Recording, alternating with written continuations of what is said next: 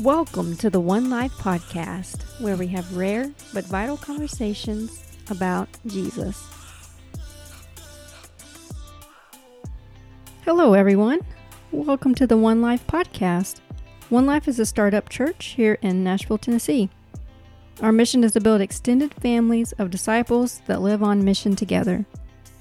My name is Tiffany Ketchum, and here with me is my co host and husband, Tim Ketchum. Hello.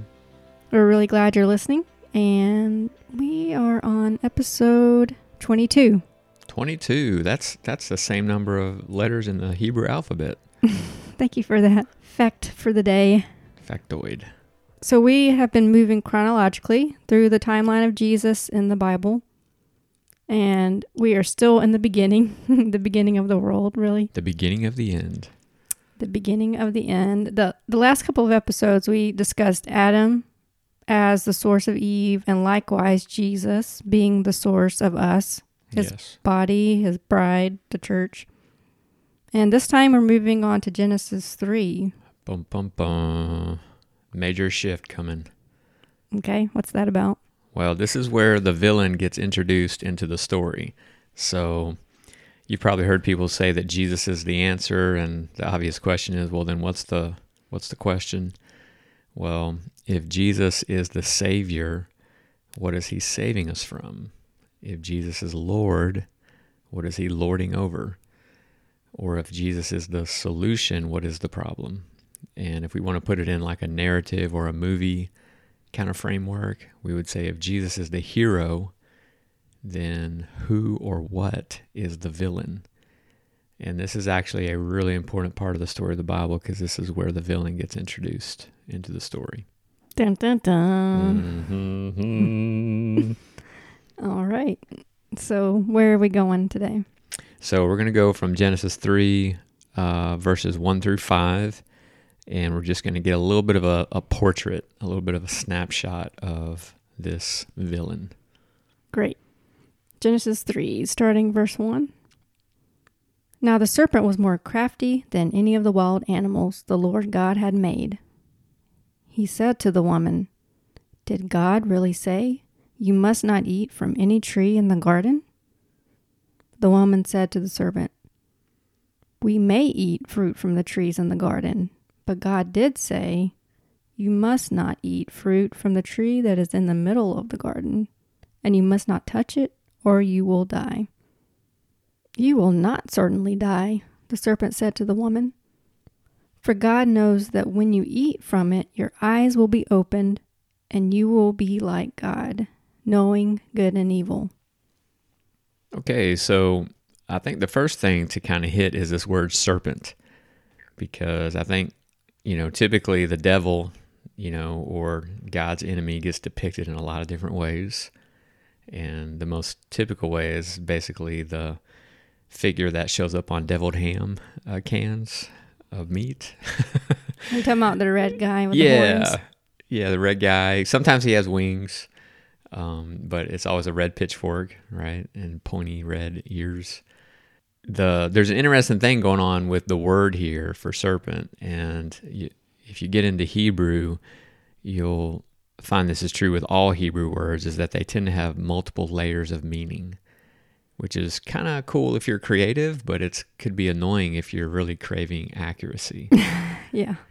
Um, so creative people really love that. They're like, ooh, you know, it uh, it could mean this, it could mean that, and then people who want to be accurate, they're like, can you just nail it down? I just need to know what it actually means. Can we just say, which one are we talking about? Which one are we talking Which about? definition? Because that could shape the way you interpret the passage.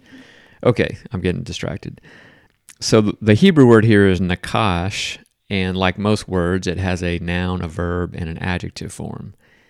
And the noun form uh, does, in fact, mean serpent or something that is serpentine in appearance. That's a uh, important thing to note because it doesn't necessarily mean like the pictures always look like is that we have a serpent wrapped around a tree that's talking. Mm, not like a snake. Right. Yeah. It doesn't mean it's not that. It just means that there's a, a wider range. It could be a serpentine appearance. So, in other words, it could be a figure that has uh, scaly type of skin.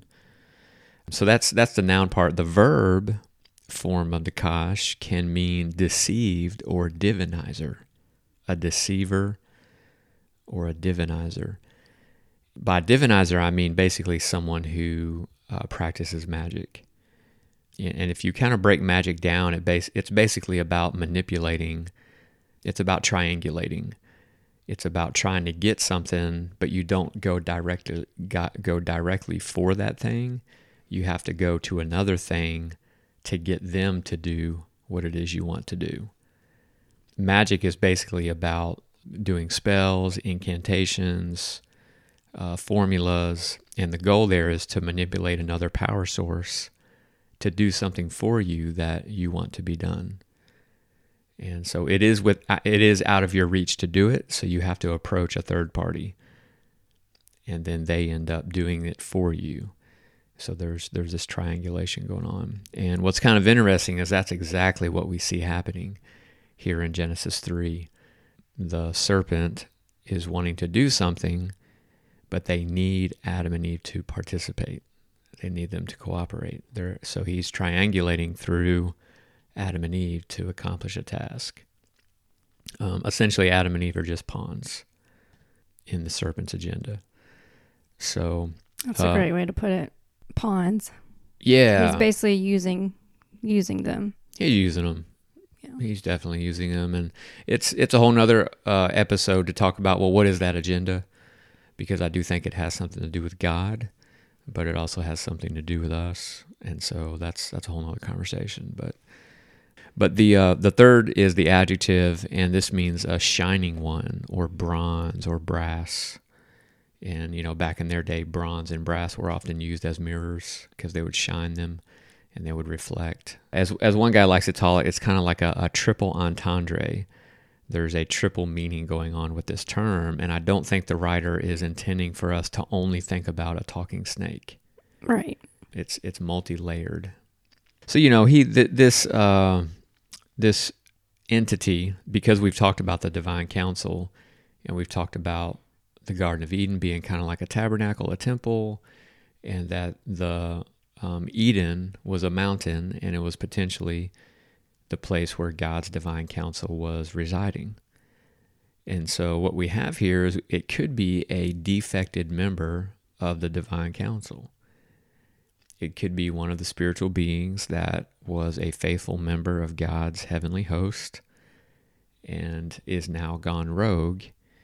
And we, of course, don't know when that happened. It could have happened right here in, in this story, or it could have happened before, like before God created the earth. Like we don't know when this being defected, but they are they have gone rogue. They have rebelled.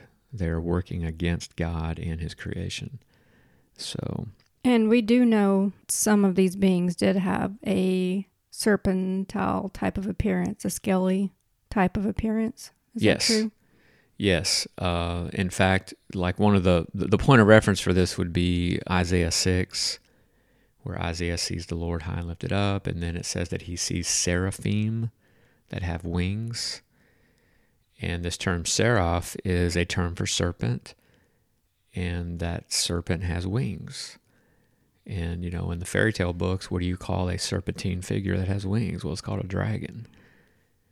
So there are members of God's heavenly host that have a serpentine appearance or a shining appearance, uh, serpentines. So there's, there's all kinds of, uh, yeah, ways you could go with this. Right it's it's kind of important to get a feel for the villain here because this villain is going to be showing up throughout the whole Bible.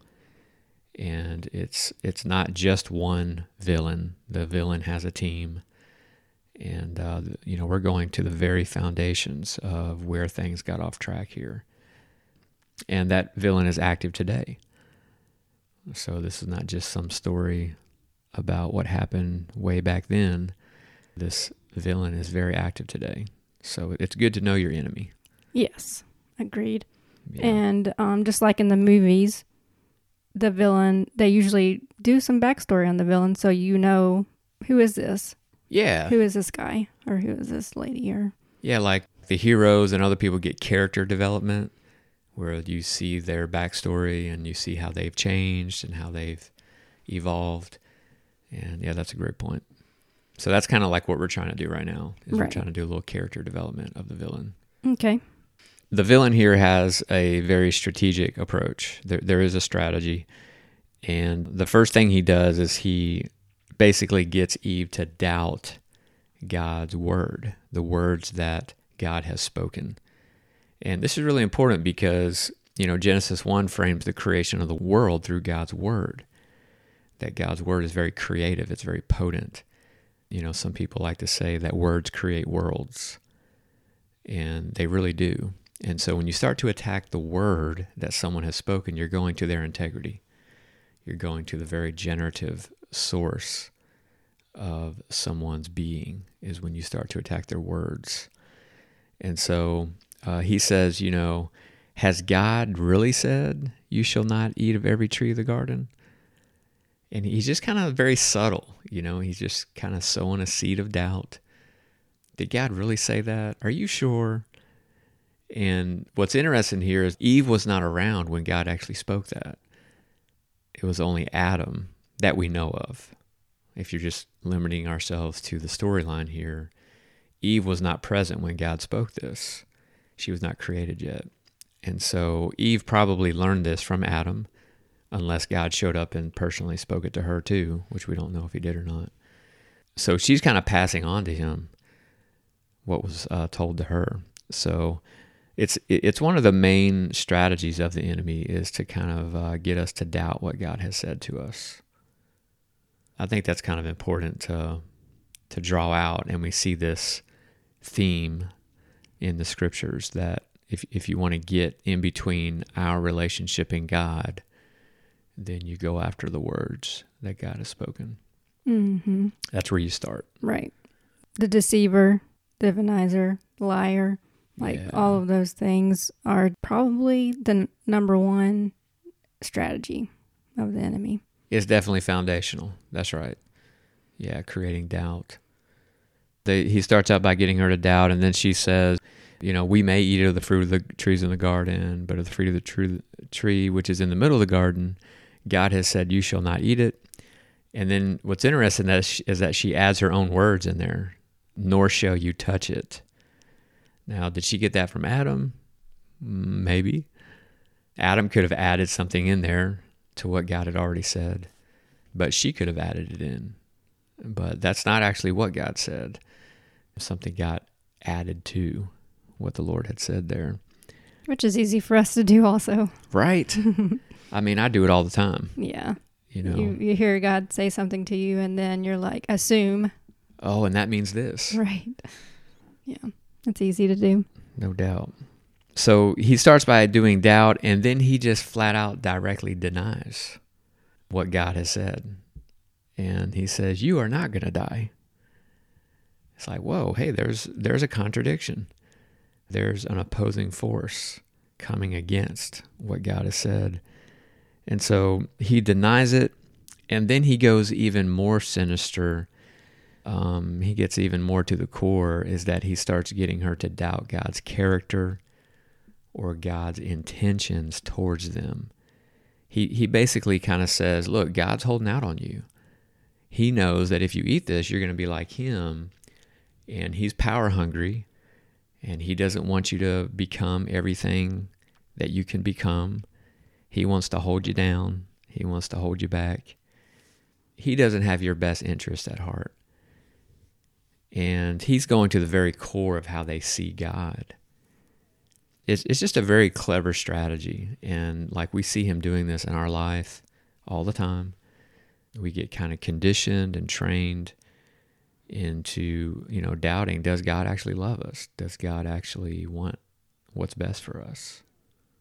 Yeah, I think if you're looking at this, it's kind of true actually that they would know good and evil, that they, in that way, they would be more like God. Mm-hmm. But what he doesn't talk about is God's plan for them, God's intended path for them. And what he doesn't tell here is that God knows the best path to get them to that place and He's not telling them, hey, this will come one day. One day you will be mature enough to know good and evil, to be like God in that way, and to understand that more. Or even that God wants you to be in that place, that He wants you to get there. He's not saying all those things. He's just saying, well, He doesn't want you to be like Him. He doesn't want you to see these things. But really, the big story is that God has a plan to get them there. He has a plan to mature them and to grow them and, and to one day be ready to receive that fruit. It's a really important thing you're bringing up here because whenever we think about this story, we rarely think that, oh, the tree of the knowledge of good and evil is kind of probationary. In other words, they would eventually be able to eat it. And, you know, my understanding of you know, when it says that they're made in the image of God and the likeness of God, is that the image is somewhat static, but likeness of God is is dynamic. In other words, they could become more and more like God, like they could grow and mature into it. And if they did continue to grow and mature, they would eventually eat that fruit because that's what it means to be like God, is to know good and evil. Yeah, and it's not a bad fruit. Yeah. Right. Yeah, it's it's bad only if you get it too early. If you take it prematurely. Just like you don't tell your children certain things because they're not ready to know that kind of evil or that kind of Right. You like know. you watch out what kind of movies they watch or what kind of things you expose them to. So yeah, the enemy's being very clever here because he's he's distorting the truth because it is true that they would be like God, but he's taking that truth and he's distorting it. And that's part of his strategy. You know, a, a half truth is still a lie, that kind of thing. So we would, of course, wanted to bridge this and anchor it into a New Testament passage about the profile of the enemy. So we're going to go up to uh, John chapter 8, and it's going to be starting from verse 44 in this particular passage, Jesus has been arguing with the Pharisees. They've been picking a fight. Jesus has actually been, you know, having a dialogue with them, and basically they're they're actually trying to kill him. They're they have a very sinister plot uh, to murder him, and so he kind of reaches this point where he just like speaks very directly to them, and he says, "You are of your father, the devil." and the desires of your father you want to do. He was a murderer from the beginning and does not stand in the truth because there is no truth in him.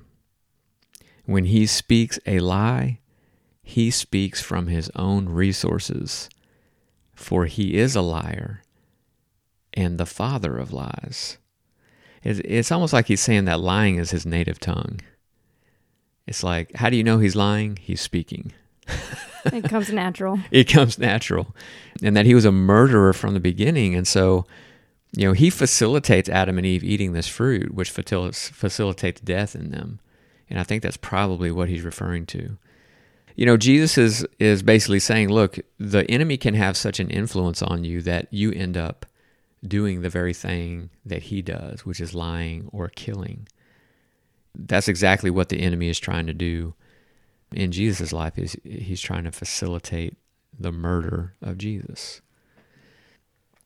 This story in Genesis is giving us definitely a profile of how the enemy works. And, you know, the role of the villain is to essentially facilitate death. That, that's what they really want. They really want death. We don't know if that's just what they want. It could be that they want to kill us because they know that would hurt God.